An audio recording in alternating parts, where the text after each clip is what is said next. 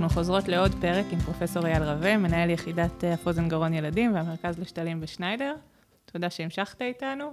אז אני חושבת ששתלים זה משהו ש... אחד ההישגים בעיניי היותר גדולים של הרפואה, של הטכנולוגיה, ובוודאי ברפואת הפוזן גרון בהקשר של הילדים שלנו. אני חושבת שבאמת יש מקום לדבר על כל הדבר הגדול הזה של שתלים. אז אנחנו נשמח אם תתייחס באמת גם להיבטים הרפואיים של התחום הזה, גם לנושא הזה של שיתוף הפעולה והציפיות של ההורים מהשתלים, המעורבות של אנשי המקצוע. שלום לכולם. אכן שתל כוכלרי זה אחד הניסים הטכנולוגיים שקרו לרפואה המודרנית ב-עשרים שלושים שנה האחרונות. אין לזה מקביל בתחום עצבי אחר למיטב ידיעתי. הטכנולוגיה מדהימה, התועלת של זה פנטסטית, מה שזה עשה לאוכלוסיית הילדים לקויי השמיעה היא מדהימה. אפשר לדבר על זה הרבה מאוד. אולי נתחיל בצורך להגיע להבחנה מדויקת. אוקיי. שהיום יש לנו את ה, גם את היכולת להגיע לאבחון סביב הלידה, לאחר הלידה, שזה גם תודות לטכנולוגיות שהם כבר חלק יומיומי, הסיקור תינוקות. שאני חושבת שמדינתנו הקטנה בהחלט יש לה מקום של כבוד בתחום מאוד, הזה. כן, בהחלט. זה נהיה שגרה כבר שנים לא מעטות, גם הרבה מקומות בעולם, מאפשר את הזיהוי המוקדם. למדנו ב-עשרים שלושים שנה האחרונות שהדבר הכי הכי חשוב להצלחה זה זיהוי מוקדם, אבחון, התחלת טיפול בגיל צעיר, אם זה עם מכשירי שמיעה במקרים הקלים יותר, ואם זה שתל במקרים שזה לא מספיק עוזר המכשירים. אז בהחלט כל התהליך של אבחון הוא שילוב, כל הטיפול בשתל בכלל והאבחון הוא שילוב של מגוון מקצועות שהעיקרים בהם זה הקלינאי תקשורת ורופאי הפוזן גרון שעוסקים בתחום. המקומות המשקמים כמו מיחא, המקומות באוכלוסייה הדתית, אין ספק שהעבודה המשותפת של הערכות שמיעה, בדיקות שמיעה, האובייקטיביות שיש בגילאים הצעירים, בדיקת ברא, איי בי אר, הבדיקות ההדים כוכלריים, הבדיקות ההתנהגותיות מהגילאים שאפשר לעשות אותם במקומות המיומנים מאוד כמו מיחא והמקבילים באוכלוסייה הדתית חרדית. הם הבסיס, צריך לראות את מבנה האוזן, צריך לעשות הערכה הדמייתית, לראות שאין מחלות של האוזן התיכונה, צריך להסביר להורים, ללוות אותם, לעזור להם להתמודד עם כל כך הרבה מה שיש לדעת בתחום, ללוות אותם, לעזור בשיקום. עולם ומלואו של עבודה משותפת וחשובה, וחשובה הליווי הרגשי, וחשוב מאוד שזה יעשה בצורה טובה ותוך שיתוף פעולה. מה מבחינת התפקיד של בתי חולים, הרופאים? מבחינת הרופאי הפוזן גרון שעוסקים בתחום, אנחנו רוצים לראות את סוג הירידה בשמיעה, את מידת הירידה בשמיעה, מידת החומרה. כלומר, כל ילד עם לקוי שמיעה, אנחנו רוצים לראות שהמבנה אוזן התיכונה נראה תקין, שזה אנחנו רואים במרפאה, בעזרת המיקרוסקופ המרפאתי שאנחנו מסתכלים באוזן. לראות אם יש בעיות רפואיות נוספות, אם לפעמים יש ילד עם תסמונת, לפעמים יש בעיות רפואיות אחרות, שכן קשורות או לא קשורות. יש דברים שאנחנו מפנים לעשות בדיקות כמו בדיקות עיניים, בדיקות של מערכת השתן, אק"ג, זה כמה דברים שיכולים להיות קשורים. בדרך כלל אין בעיות נוספות, אבל בחלק מהמקרים כן, ואנחנו עושים סקרינינג, מפנים לסקרינינג.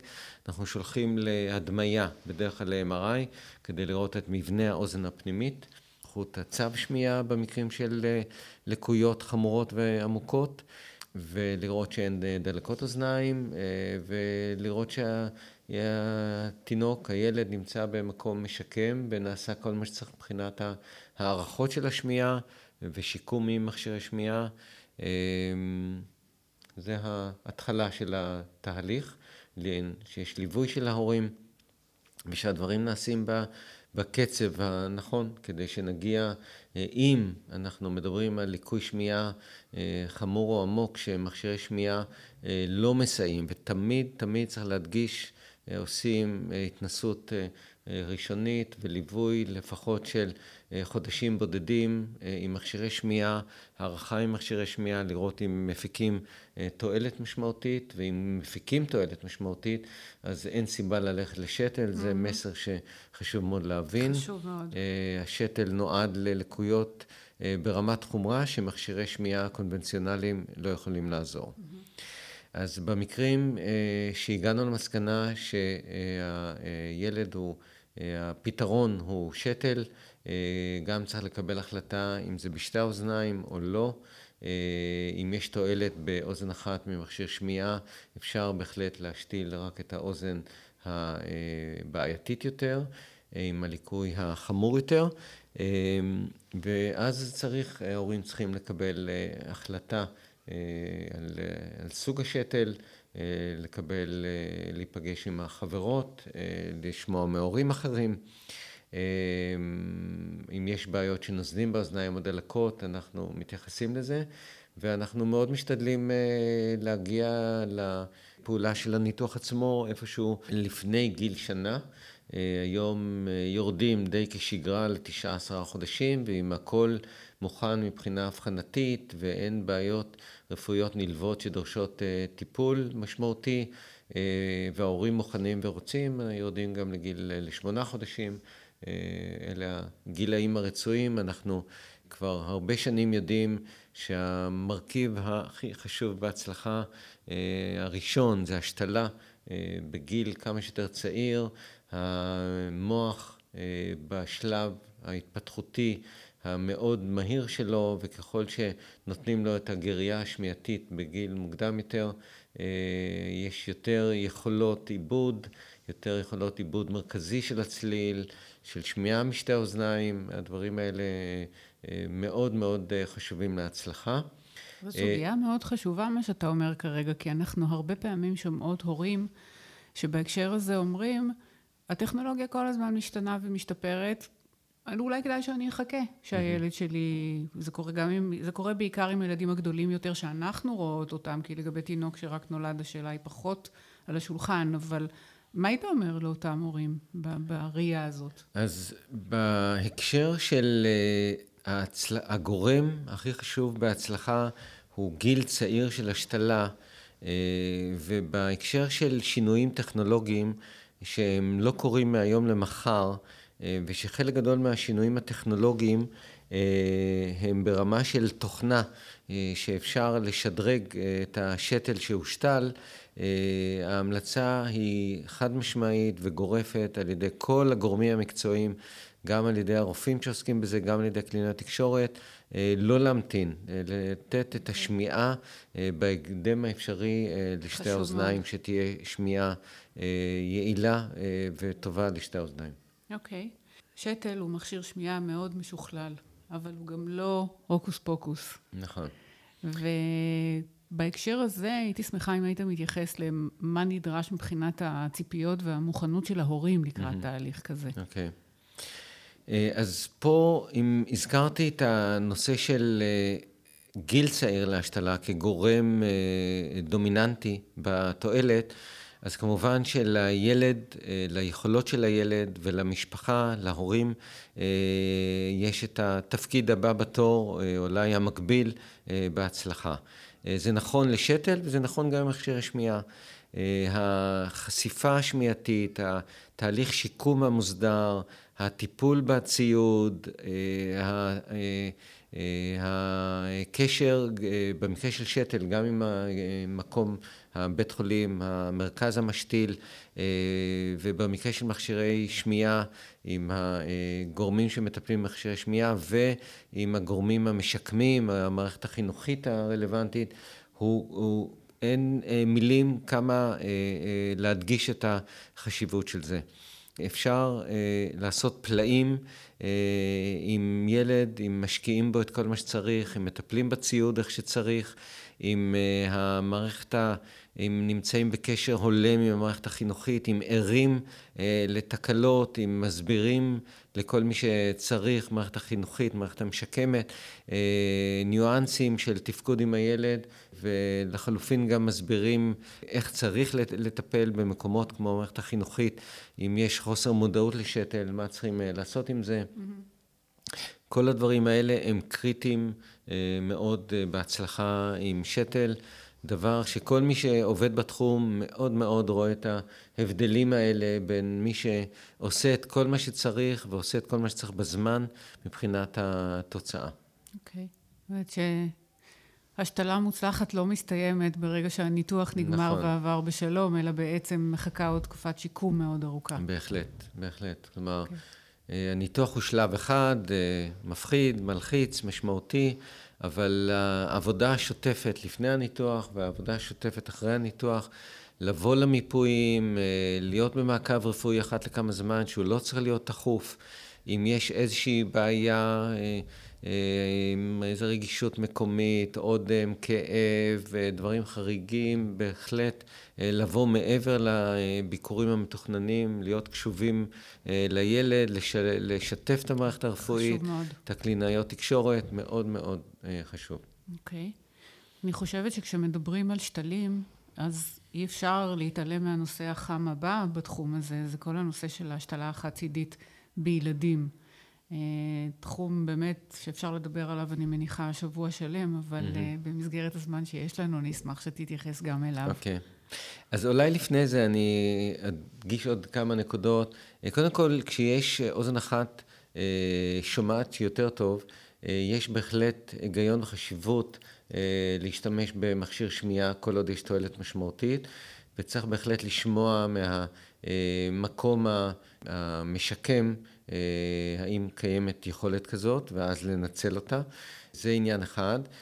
בעניין של הגיל שדיברנו, אז יש, צריך להזכיר גם את הירידות שמיעה הפרוגרסיביות, כלומר ילדים שנולדים עם שמיעה טובה או ליקוי קל שמוחמר עם הזמן, ושמה בהחלט, אנחנו לא מדברים על השתלה בגיל שנה, אנחנו מדברים על השתלה כשיש אינדיקציה להשתלה, כלומר כשהגענו לשלב שהמכשירי שמיעה לא עוזרים מספיק, אז אנחנו מדברים על השתלה, ואז השתלה היא בכל גיל, כמו גם במבוגרים שפיתחו ליקוי שמיעה, ובמצבים האלה התוצאות, אם לא מחכים יותר מדי שנים מההידרדרות בשמיעה עד לטיפול העולם, התוצאות הן מצוינות גם כן, אז זה גם נקודה מאוד חשובה.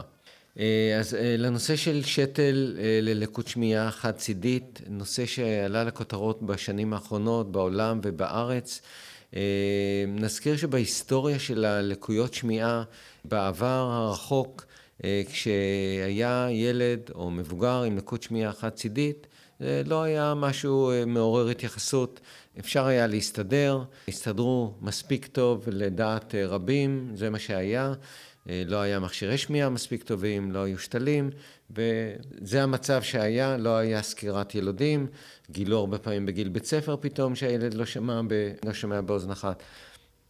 אז ב-עשר עשרים שנה האחרונות, אולי קצת יותר, המודעות לבעייתיות עם שמיעה באוזן אחת עלתה, עוד בלי קשר לשתל, צורך בשיקום של האוזן השמי, השנייה, שיש אוזן אחת תקינה, ברור לכולם, יש המון מחקרים בעניין, אנחנו יודעים שיש יותר קשיים בלימודים, יותר איחור שפתי, יותר שיבושים, יותר בעיות קשב, ריכוז, בעיות למידה, לילד שיש לו רק אוזן אחת מתפקדת. הדברים האלה לא תמיד טריוויאליים, לשים מכשיר שמיעה כשהילד מתפקד לא רע, זה נושא לא טריוויאלי, להתמודד עם מכשיר שמיעה, הסטיגמה המסוימת עם זה, אז עוד בלי קשר לשתל, אנחנו מדברים פה על מצב שהוא גם לא טריוויאלי לטפל, גם כשיש ליקוי שמיעה ברמה קלה, בינונית, או חמורה שמכשיר שמיעה יכול לעזור, נושא שלא לא תמיד מקבל מענה מלא בגלל מודעות בציבור, בציבור הרפואי, בציבור הרחב, והמרכיב של סטיגמה בעניין. הרבה פעמים מתי מגלים את זה, ילד בגיל ההתבגרות, כל הנושאים האלה גם מאוד לא פשוט, הנושא של מכשיר שמיעה כשאוזן אחת תקינה לגמרי, וגם נושא שרובנו מאוד מאמינים בו ומשתדלים לשכנע את ההורים. זה, זה הרקע. בנושא של שתל, אז שתל מסורתית הוא לחרשות מלאה ודוד צדדית, וגם הנושא של שתל שתי אוזניים הוא גם דבר שקיים כ-חמש עשרה שנה בערך, משהו כזה. לפני זה השתל היה אז חדש, היה יקר, היה עם סיבוכים, היה מפחיד, והתייחסו לשתל אוזן אחת בלבד. עם, ה, עם השנים זה התחיל ברקע של מבוגרים שאיבדו שמיעה באוזן אחת, והיה להם טינטון מטריד, וזה העלה כמחשבה לנסות לטפל בטינטון, לתת להם שמיעה באוזן הלקויה, שאיבדו שמיעה. טינטון זה אותו מצב שיש צפצופים, צפצופים כל הזמן ב- באוזן. כן, באוזן אחת. ואז התחילו בערך לפני כעשר, שתים עשרה שנה התחילו להשתיל מבוגרים שאיבדו שמיעה באוזן אחת, שהאוזן השנייה טובה, והיה להם טינטון, היה להם רעש מטריד שהם שמעו קבוע באוזן הלקויה. וראו כי טוב, ראו שזה גם עוזר לרעש, אבל גם זה עוזר להם לתפקד, כי, כי אנחנו צריכים שתי אוזניים לתפקד בתנאי רעש. כשיש רעש רקע, שמיעה דו-אוזנית בשתי אוזניים עוזרת לנו לבודד את המידע מהרעש רקע, שזה המצב היומיומי, בטח אצל ילדים, בבית ספר. מערכת החינוך בכלל. מערכת החינוך, בחיים החברתיים היומיומיים, במדינתנו הרועשת, אז זה היומיום שלנו, וגם למבוגרים, בעבודה, בישיבות, בארוחות, באירועים חברתיים, אנחנו צריכים שתי אוזניים כדי לבודד את האינפורמציה מהרעש רקע, אנחנו צריכים שתי אוזניים כדי להתמצא מאיפה בא מקור הקול, כדי להתמצא מאיפה הרכב מגיע כשאנחנו חוצים את הכביש, לכוון את הראש לכיוון מקור הקול, אנחנו צריכים שתי אוזניים כדי פחות להתאמץ לשמוע, פחות להתעייף, להרגיש בנוחיות יותר, ובעקבות זה עלה עניין בשנים האחרונות של להשתיל את האוזן הלקוית שמיעה, שמכשיר שמיעה לא עוזר. כלומר, עוד פעם, לקות שמיעה חמורה עמוקה, שמכשיר שמיעה לא עוזר, על זה אנחנו מדברים. אז uh, התחילו בעולם בשנים האחרונות, במדינות מסוימות, uh, בהתחלה באופן מחקרי, uh, לעשות uh, השתלות למצבים כאלה חד-צידיים, uh, וראו שיש, uh, אם עושים את זה בגילאים צעירים, ראו שיש תועלת uh, משמעותית, ביכולת ההתמצאות במרחב, ביכולת קליטת מידע בתנאי רעש,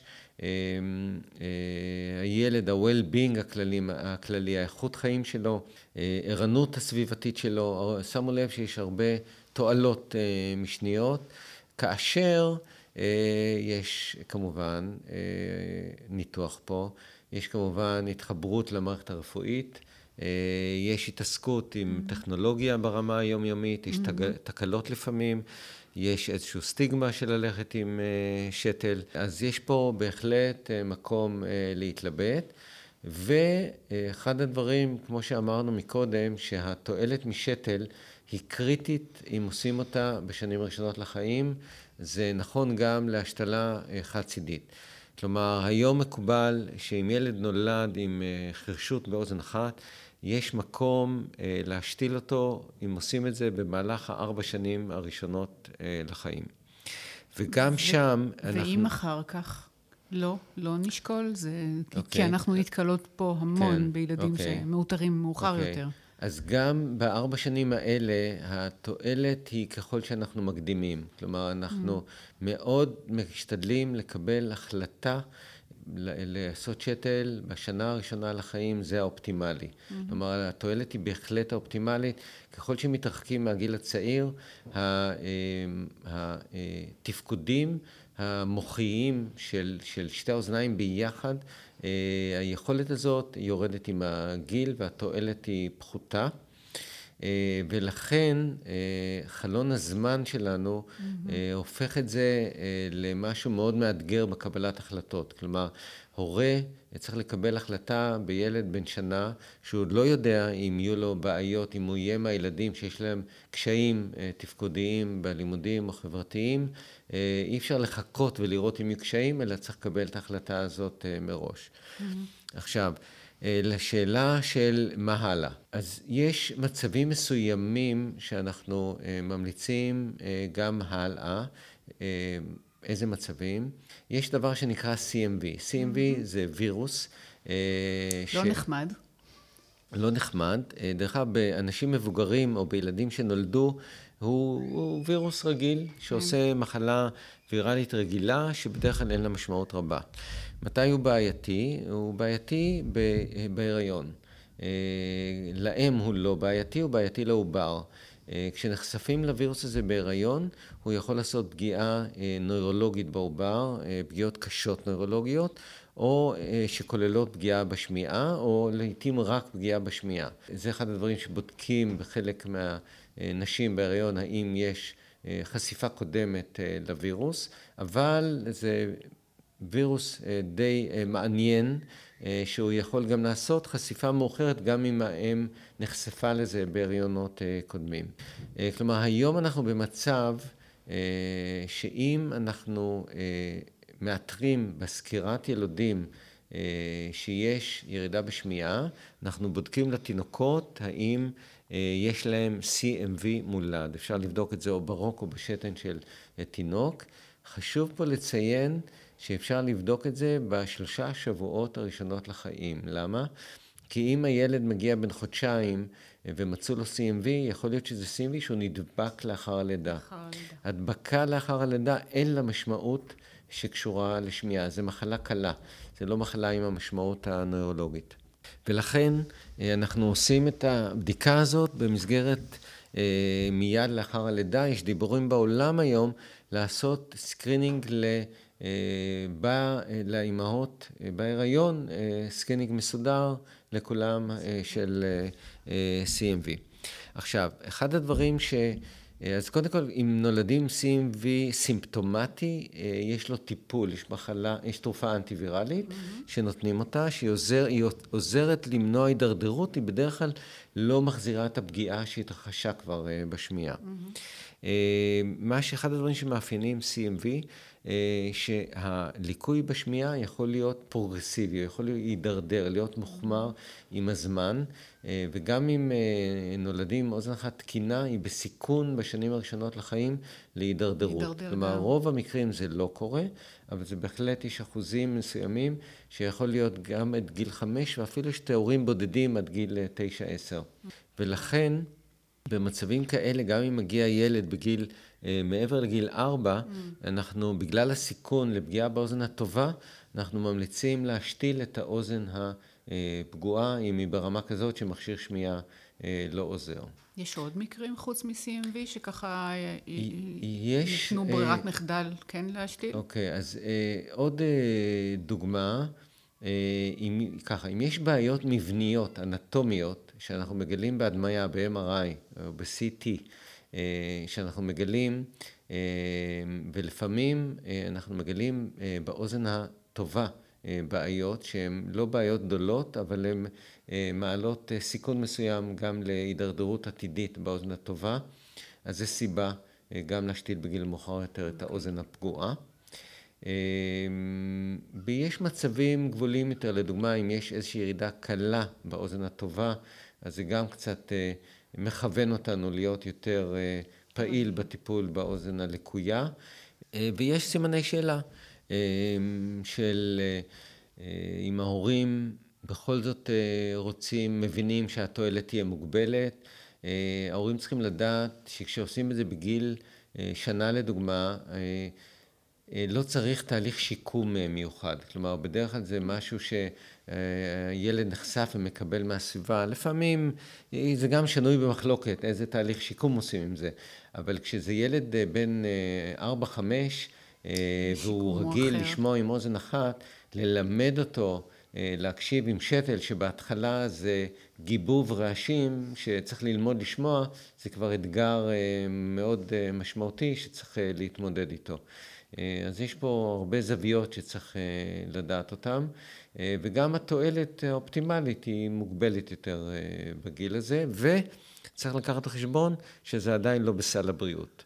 כלומר, כל ילד שמועמד כזה, אז אם יש לו את הסיבות שציינו, כמו סי אם וי, כמו בעיה מבנית, היום אני חושב שכל הקופות כבר מאשרות את זה, ובמצבים האחרים זה דורש איזשהו אישורים מיוחדים או התמודדות על לקבל אישורים. Okay. אם נתייחס להצעה להורים, הרבה פעמים הורים ככה אומרים, כמו שאתה ציינת קודם, שלי ילד בריא, הכל בסדר, למה לי להשתיל אותו בעצם? למה לי להחריג אותו? לא רואים שום דבר, הוא מסתדר מצוין. והרבה פעמים ההחלטה, כמו שאמרת, היא נורא כבדה. מה ההצעה שאתה יכול לתת להורים במקום הזה של להתלבט? כי אנחנו לא יכולים להגיד להם מה לעשות, mm-hmm. אנחנו יכולים רק לכוון אותם. טוב, אין ספק, אני חושב שזו החלטה מאוד כבדה, והיא מאוד כבדה כי גם בהחלטה, להחליט לא, זה לא החלטה פסיבית, זו החלטה אקטיבית מאוד. זאת אומרת, זה או עכשיו, ילד בחודשים הראשונים לחיים צריך אידיאלית לקבל החלטה עד גיל שנה, שנה וחצי, אפשר גם בגיל שנתיים, אבל הרצוי זה קודם. זאת אומרת, הזמן לא כל כך יעזור לקבל החלטה בדרך כלל, הוא רק יפגום בזה. תראו, המערכת הרפואית, רוב הרופאים שעוסקים בזה, רואים את הניואנסים, גם מקבלים את הפידבקים, ופה אני רוצה לציין, בכלל, בלי קשר ללקות חד צידית, שאנחנו לומדים הרבה מאוד מכם, מהקלינאיות תקשורת, אנחנו, לטוב ולרע, רואים את הילדים זמנים קצרים, ולא רואים חלק מהזמן. סליחה? רדומים חלק. רדומים חלק מהזמן, או או צווחים במרפאה כשאנחנו בודקים אותם. לא מייצג. כן, אבל אנחנו לומדים מכן, מהקלינאיות, את היומיום, כן? ואנחנו מפסידים את הכיף של לראות את ה, את כל ההתפתחות ואת המגע הזה, שזה בהחלט, כשפה ושם יצא לנו לראות את זה, זה כיף גדול. וגם פה אנחנו לומדים על הניואנסים של ה, את השומע או מההורים. עוד, עוד, עוד פעם, דבר אחד נורא חשוב להגיד, אין מאה אחוז הצלחה, בסדר? בכל התערבות, בכל ניתוח, בכל, גם בשתל, דו צדדי, באינדיקציות הרגילות, אין מאה אחוז הצלחה ברפואה בכלל, וגם בשתל חד צידי, בכל דבר צריך לקחת את זה בחשבון. הרבה תלוי גם כמובן בילד ובהורים, ומה הילד מגיע והיכולות שלו, ויש המון המון המון גורמים, אז זה תמיד צריך לזכור את זה. מה שהפידבק שאנחנו שומעים גם מהורים, שעברו את זה, שזה נעשה בזמן, בכל מה שצריך לעשות מבחינת שיקום, וגרייה שמיעתית בבית, והתמודדות עם, עם צרכים רפואיים של הילד נעשה, אנחנו שומעים על איזושהי ערנות שמיעתית וערנות בכלל, ו... שמשהו טוב קורה לילד. ואנחנו חושבים שזה נכון לעשות, את השתל במצבים האלה, אבל אני חייב להודות שההחלטה פה, אני, אין לי ספק שהיא החלטה קשה, שאתה, זה שיקולים מאוד כבדים בין לעשות את הניתוח ולהיות מחובר לשתל, ומצד שני, תיאורטית גם ילד מגיע לאיזשהו גיל שהוא רוצה, הוא יכול גם לשים את זה בצד, זה גם תמיד אפשרות, השתל שהחלק שנשאר בתוכו לא אמור להפריע, אז צריך לזכור גם את העניין הזה, ולא לעשות את זה, זה לסתום את הגולל פה על האפשרות הזאת. אז ההמלצה של הצוות הרפואי ורוב הצוותים המשקמים היא, היא באופן כללי כן. כן, להשתיל. שאתה אומר שילד יכול להחליט לשים את זה בצד, אין איזושהי התנוונות של העצב? תלוי מתי, כלומר, אם כן. שמים את זה מההתחלה ולא מפיקים תועלת, אז כן. כבר ודאי לא, שכן. כוונה שהוא יגדל. אם אנחנו אה, משתמשים ב, בשתל, אה, ומתישהו שמים אותו בצד, אחרי שהפקנו תועלת ממנו, אה, אז תלוי לכמה שנים.